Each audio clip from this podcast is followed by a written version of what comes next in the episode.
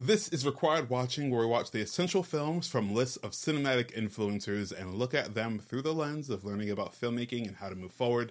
I'm your host Tray Epps, and this movie is directed by Gerard Johnstone, written by Akela Cooper and James Wan, starring Allison Williams, Violet McGraw, Violet McGraw, and Ronnie Chieng, amongst a whole other host of other people. Um, this is Megan this project at work. Do you want to see? Yes.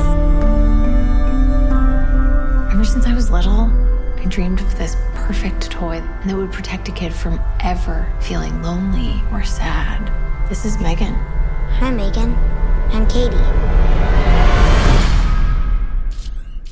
It's nice to meet you, Katie. Do you want to hang out? Megan is about a young girl named Katie and her parents who are involved in a car accident, and she's sent to live with her aunt Gemma, who is a roboticist working on an AI powered life size doll named Megan. Megan stands for Model 3 Generative Android, and the doll is meant to be the ultimate companion to a child. When the doll is paired with Katie, it starts operating more independently and targets anything that she sees as a threat to her. The robot starts exhibiting violent tendencies, and eventually, Gemma and her colleagues attempt to shut it down. The robot goes on a killing spree, leading to eventual showdown between Gemma, Katie, and Megan. Katie ultimately destroys Megan, but its processing chip remains active and looks at them as they leave the house. I'll be honest. Uh, I love Megan, and the reason why we're talking about it is as I think the reason why I wanted to look at this film specifically is because of, I think, one, a black horror writer is always fun. I think it's un- unrepresented space. I think people of color writing horror is not something that happens often. Um, and the start of this series obviously felt kind of culturally important as it like it reckons back to like all of these puppet movies, right? But specifically thinking about Child's Play, which was a brilliant movie, uh, you know, that I watched when I was far too young, and and wanted nothing more but to you know kind of keep going back to it. And I feel like Megan is one of those things that kind of it, it continues to it, it, haunts me, and the idea of it haunts me. When I first saw the trailer, I thought this looks pretty great. Uh, but you know, as AI and science and technology really make these leaps and bounds, despite no hoverboard uh, being on the market. Um, I, I I thought it was interesting to look at. Now, I think a lot of this film, despite actually a recut of this film, a director's cut of this film, where uh, a director's cut of this film where it was meant to be a bit gorier and more uh, more deleted scenes were put in. I didn't find this to be necessarily jump out scary or like a lot of blood or anything like that. In fact, the scary bit of this was knowing that something was lurking beneath, right? Like it, it's kind of like that Jaws effect. We know Jaws is in the water. We don't need to see the fin. Um, so watching like these really subtle and cool kind of moments and events happen where you know she does kill the kid, or that we know that she's listening, or uh, you know, just again small things. Uh, I I felt like I felt like this is chapter one. This definitely felt like chapter one. This felt like something that was going to have more legs on it than just the single movie. Um, so I was really excited to see to see to see that to see the setup of that because if they do this properly, I, I do think this could be, you know, maybe not like Scream per se, where you know a lot of screams all at once, but it could be a series that really continues to have maybe even a trilogy of really nice moments that talk about where we are as a culture, which I think is a really great aspect of it. Um, uh, uh, but again, the evolve, the evolving, uh, uh, psych- the evolving psycho, uh, like I don't know, can you call it a psychology of of of an AI? But the evolving like evilness and and and individuality of this AI and how it's choosing to kill. Because as you, you don't know, Megan is going to have a sequel. Um, but while this one really focused on on Megan wanting to kill people that caused a threat to Katie, what does this mean now? Is she now on the hunt for Katie and Sophie? Katie and Sophie? Uh, uh, for Katie and Gemma? I don't know. Um, I don't know what that looks like, and you want it to really feel fresh. So I'm kind of worried about it. But like I said, uh, I think writers of color doing genre is rare, and there's been a lot of praise most recently for like Nia DaCosta doing like Candyman and her meteoric rise, uh, rightfully so, I think, and uh, and here where we have a writer of color who is not only given a chance to do these things, but people are showing up to watch films like this, and I think that is so important that we continue to talk about underrepresented voices and allow. Because uh, guess what? You know, guess what? Black writer didn't have uh, you know a, a, horror movie about black things. It's okay. We know how to we know how to write something that isn't spe- specific and tied to ethnicity and heritage, right? Um, and I think that's pretty cool. So, anyways, I'll wrap this up. Make it really really short. Tell me what you think. Um, uh, of course, I won't leave you without some fun facts. Here we go. The uh, the writer of the film said the original body count was much higher, with the film being much gorier. Writer Akela Cooper hopes the film is eventually has a an unrated cut release again, which I believe we just had. Maybe not the most unrated, but a new cut. Amy McDonald performed any of Megan of Megan's scenes that called for physical movement. The puppet could not uh, uh any physical movement that puppet could not do, and also did all of her own stunt work.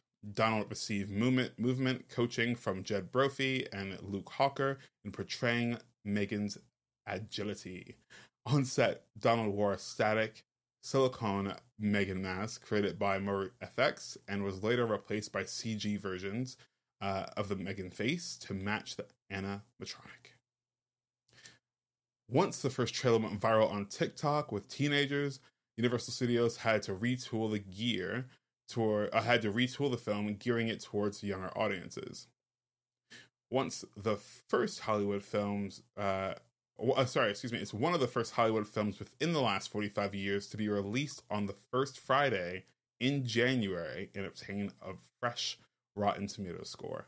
Traditionally, films released on the first Friday in January, especially horror films, had received generally negative reviews from critics. Several sequences make reference and homages to Child's Play.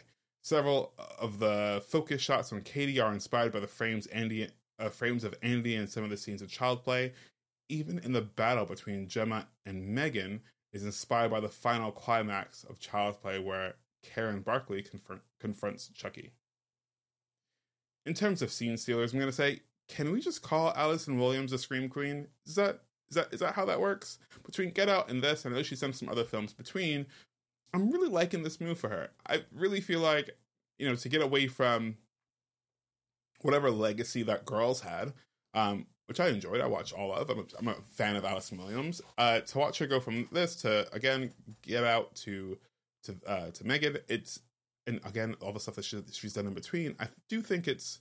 I do think I like. I love this side of her. I love that it's like not so self serious. I like that she hasn't made this turn to like I don't know something super dramatic. I'm not saying that she can't do it, but I feel like uh, I feel like her character on Girls may like it was so self serious. So I like that. I like that she is doing some more uh like different character work. Okay, so in terms of how I would make this better, hear me out. A team up, because you know there's going to be like 17 Megan movies. A team up: Megan, Chucky, Annabelle, the puppet from Goosebumps. All of them come together and tear it up. Like they go on an absolute killing spree.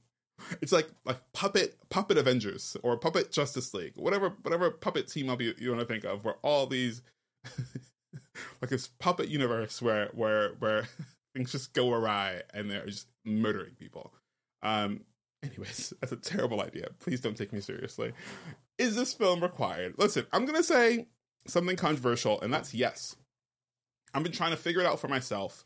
Um, and I think it's something worth considering. If it's not your lane, it's not your name. But horror movies have you know incredibly low budgets traditionally and very simple concepts also traditionally what makes them good or bad is obviously the story um, uh, but i think people are much more willing to to take risks on really good or potentially good horror movies and i think it's something again worth considering and i think as you continue as someone who likes horror but understands that i am not I am not part of the primary audience for for horror films.